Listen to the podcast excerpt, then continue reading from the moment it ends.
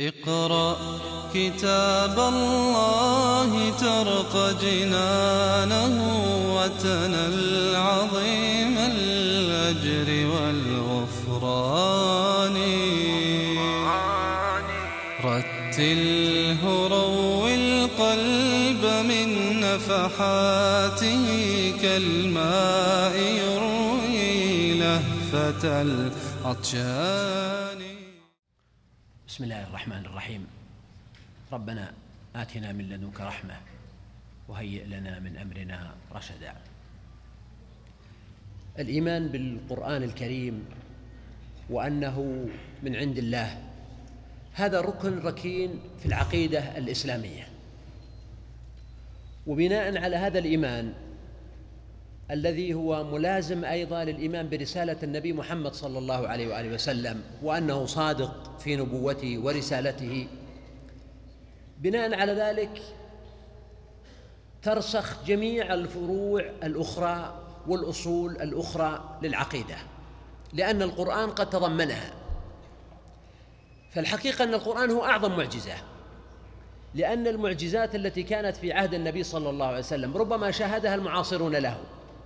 أما القرآن فهو المعجزة الباقية إلى قيام الساعة.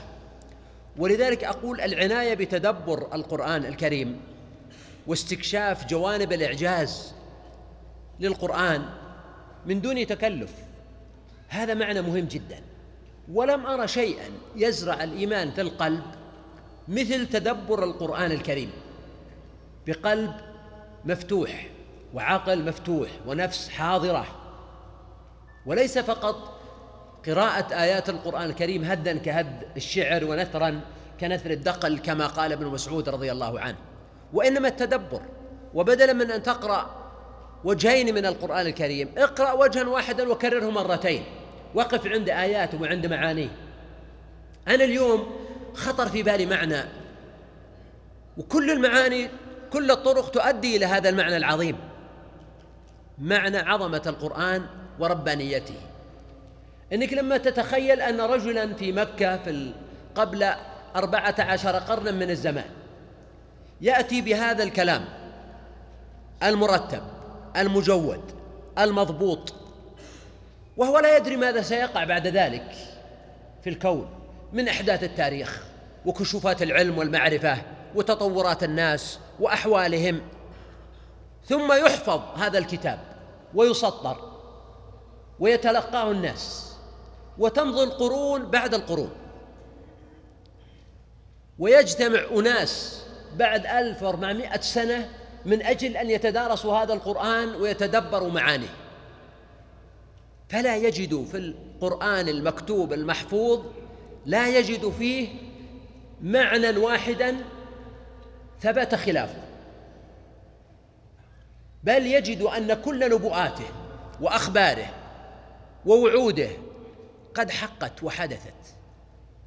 هذا شيء ليس بالسهل لما تتأمله وتدبره لو كان في ذلك العصر ثم أناس أو إنسان متقول كما قال الله سبحانه وتعالى ولو تقول علينا بعض الأقاويل وادعى وقال سيكون ما يهمه هو أن يؤثر في الناس المعاصرين له ولا يعنيه ما يكون بعد موته. وسيكون مضطرا إلى أن يقول في أشياء كثيرة جدا يحمله الناس عليها وكان الناس في ذلك العصر وفي كل عصر يصنعون احراجا لكل من يكون له علم أو معرفة أو كلام أو تصدر فيسألونه ويطالبونه ويقترحون عليه. فكان ذلك الرجل المتقول مضطرا من أجل أن ينجح دعواه إلى أن يقول أشياء يثبت بعد فترة من الزمن أنه لا صواب لها. فهذا هو الفرق بين رسول من عند الله يتبع ما يوحى إليه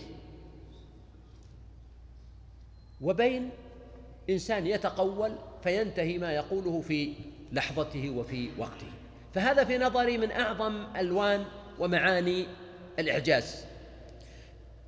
هنا سورة الطور. ولها أسماء أو اسم واحد هو في الواقع تسمى سورة الطور أو سورة والطوري والأول أشهى آه، الذي هو سورة الطور بدون واو القسم. وهو الذي ورد في أكثر الأحاديث النبوية كحديث أم سلمة رضي الله عنها أنها اشتكت إلى النبي صلى الله عليه وسلم قالت هي حاجة. وقالت إنها شاكية تجد نفسها شاكية. فقول فقال صلى الله عليه وسلم طوفي من وراء الناس وأنت محرمة. والحديث في الصحيحين قالت فسمعته صلى الله عليه وسلم يقرأ بالطور وكتاب مسطور.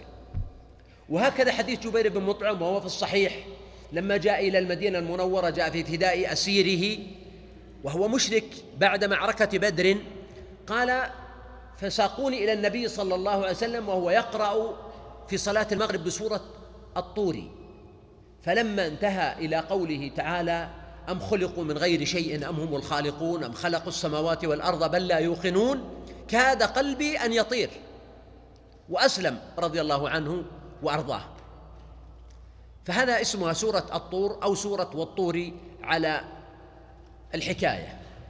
وهذه السورة هي سورة آه، مكية باتفاق المفسرين وعدد آياتها تسع وأربعون آية أو ثمان وأربعون أو سبع وأربعون آية ثلاث أقوال لعلماء الحجاز والكوفة والبصرة. والموجود في المصحف حسب العد أنها تسع وأربعون. يستفتح ربنا سبحانه هذه السورة بأقسام بقسم. ولكن تلاحظ أن القسم في هذه السورة يختلف عن القسم في السورة التي قبلها. في القبلة في التي قبلها أقسم الله سبحانه وتعالى بالذاريات والجاريات والحاملات والمقسمات. بينما هنا والطور وكتاب مسطور في رق منشور والبيت المعمور والسقف. ما هو الفرق بين القسم هنا والقسم هناك؟ أيوه القسم في الطور جمع القسم في الداريات جمع. أقسم بالرياح مثلا الداريات. أو بالسحاب أو بالنجوم أو بالملائكة. لكن في سورة الطور يقسم بمفرد. وهذا قطعا هذا له سر لما تتدبر. اعرف حتما له سر. عرفته أو لم تعرف.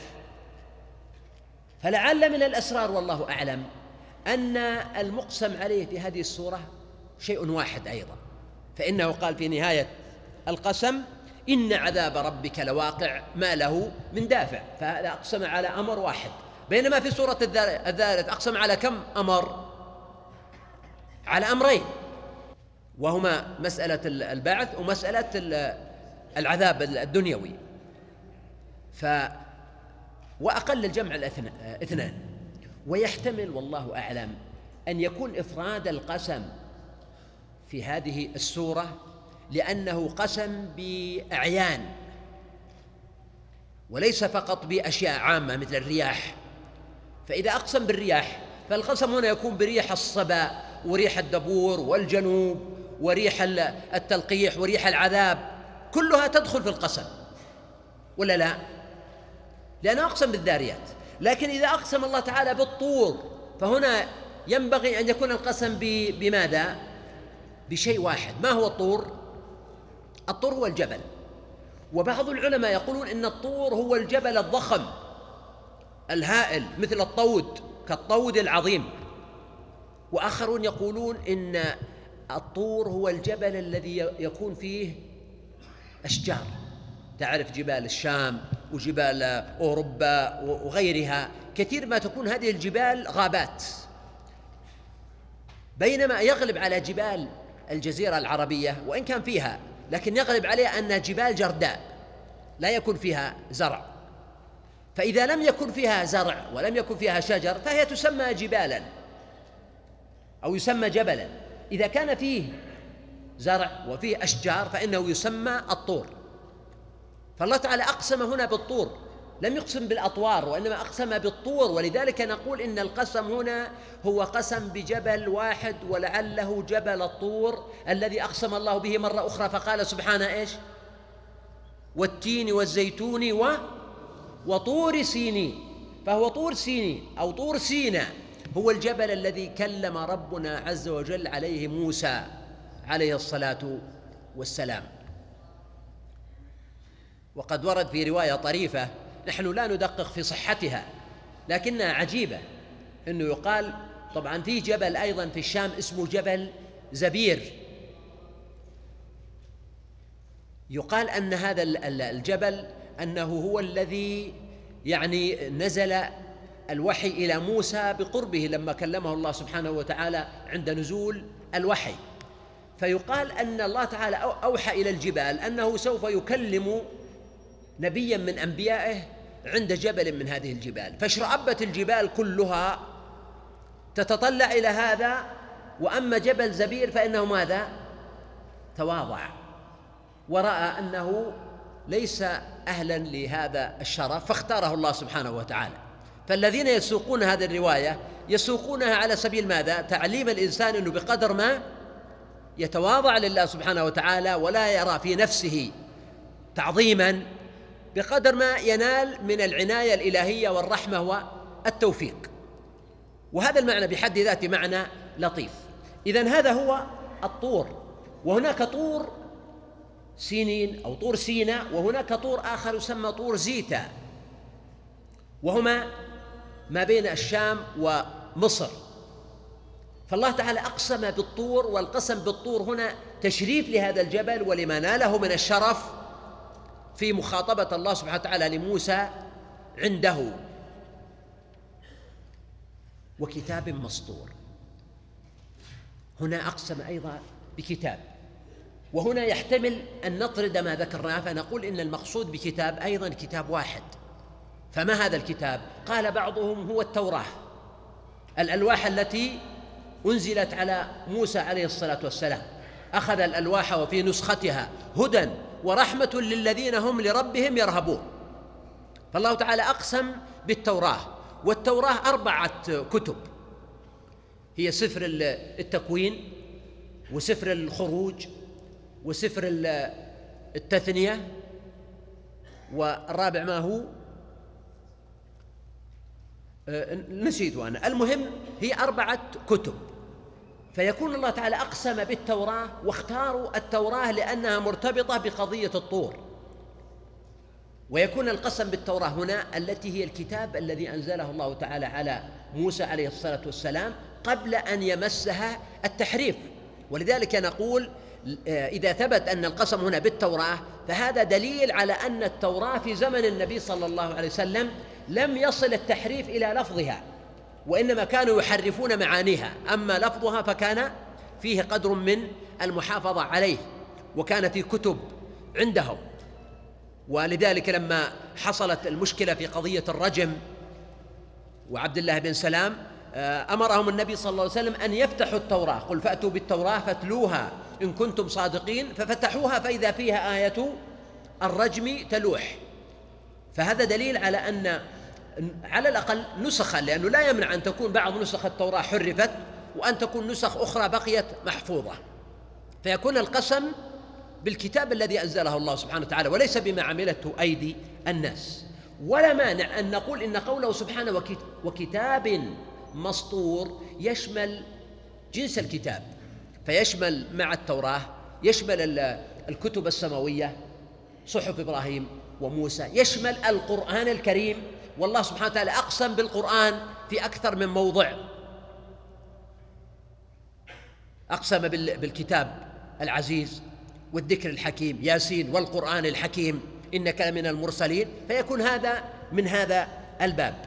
ولا مانع أن يكون أيضا الكتاب المسطور هنا يشمل جنس الكتاب فيشمل كتاب الإنسان.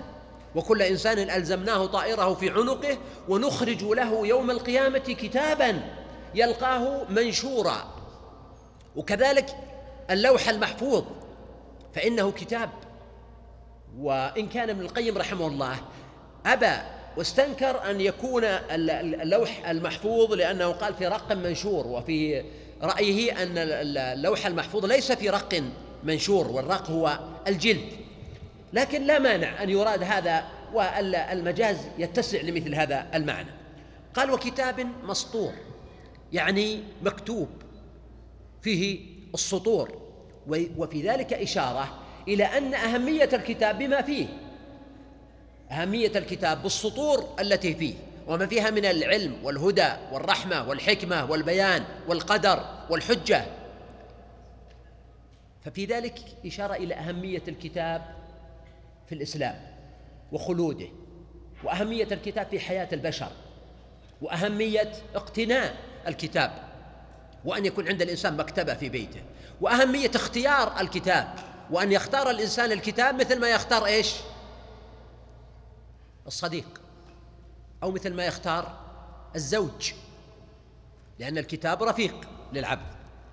قال في رق منشور والرق بفتح الراء هو الجلد. الذي كان الناس يكتبون فيه وعادة ما كانوا يكتبون بالجلود الناعمة لأن الكتابة فيها أحفظ وأضبط والجلود لا تتلف مع الوقت. وكثير من الكتابات القديمة المحفوظة كانت في جلود. وبعضهم ينطقها بحرف الراء بكسر الراء في رق منشور. فالرق والرق وإن كان الغالب الرق للجلد. وأما الرق فهو ماذا؟ للعبودية. بالضبط. فهنا قال في رق منشور. منشور يعني مفتوح. وهذا في معنى جميل. ونخرج له يوم القيامة كتابا يلقاه منشورا. إذا الكتاب مفتوح مكشوف. وهكذا الكتب إنما يكون نشرها وفتحها هو بمثابة استنطاقها. فكأن الكتاب ميت فإذا فتح دبت فيه روح الحياة. وقوله سبحانه في رق منشور. هو إشارة عظيمة وجميلة إلى محتوى تلك الكتب السماوية المنزلة من عند الله وأنها فيها الحق وفيها اليقين وفيها العلم وفيها الإعجاز. ومن هنا أقول لا يوجد في كتابنا المعجز ولا في سيرة وسنة نبينا الخاتم عليه الصلاة والسلام شيء نستحي منه أو نداريه أو نكتمه أو لا نريد من الناس أن يطلعوا عليه. على العكس كل أمم الأرض لو علمت بحقيقة هذا القرآن والسنة النبوية لاهتدى الباحثون عن الحق منهم إلى الخير. فالله تعالى هنا يقسم بالكتاب المسطور حين يكون في رق منشور. اقرأ كتاب الله ترق جنانه وتنل عظيم الأجر والغفران. رتله روي القلب من نفحاته كالماء يروي لهفة العطشان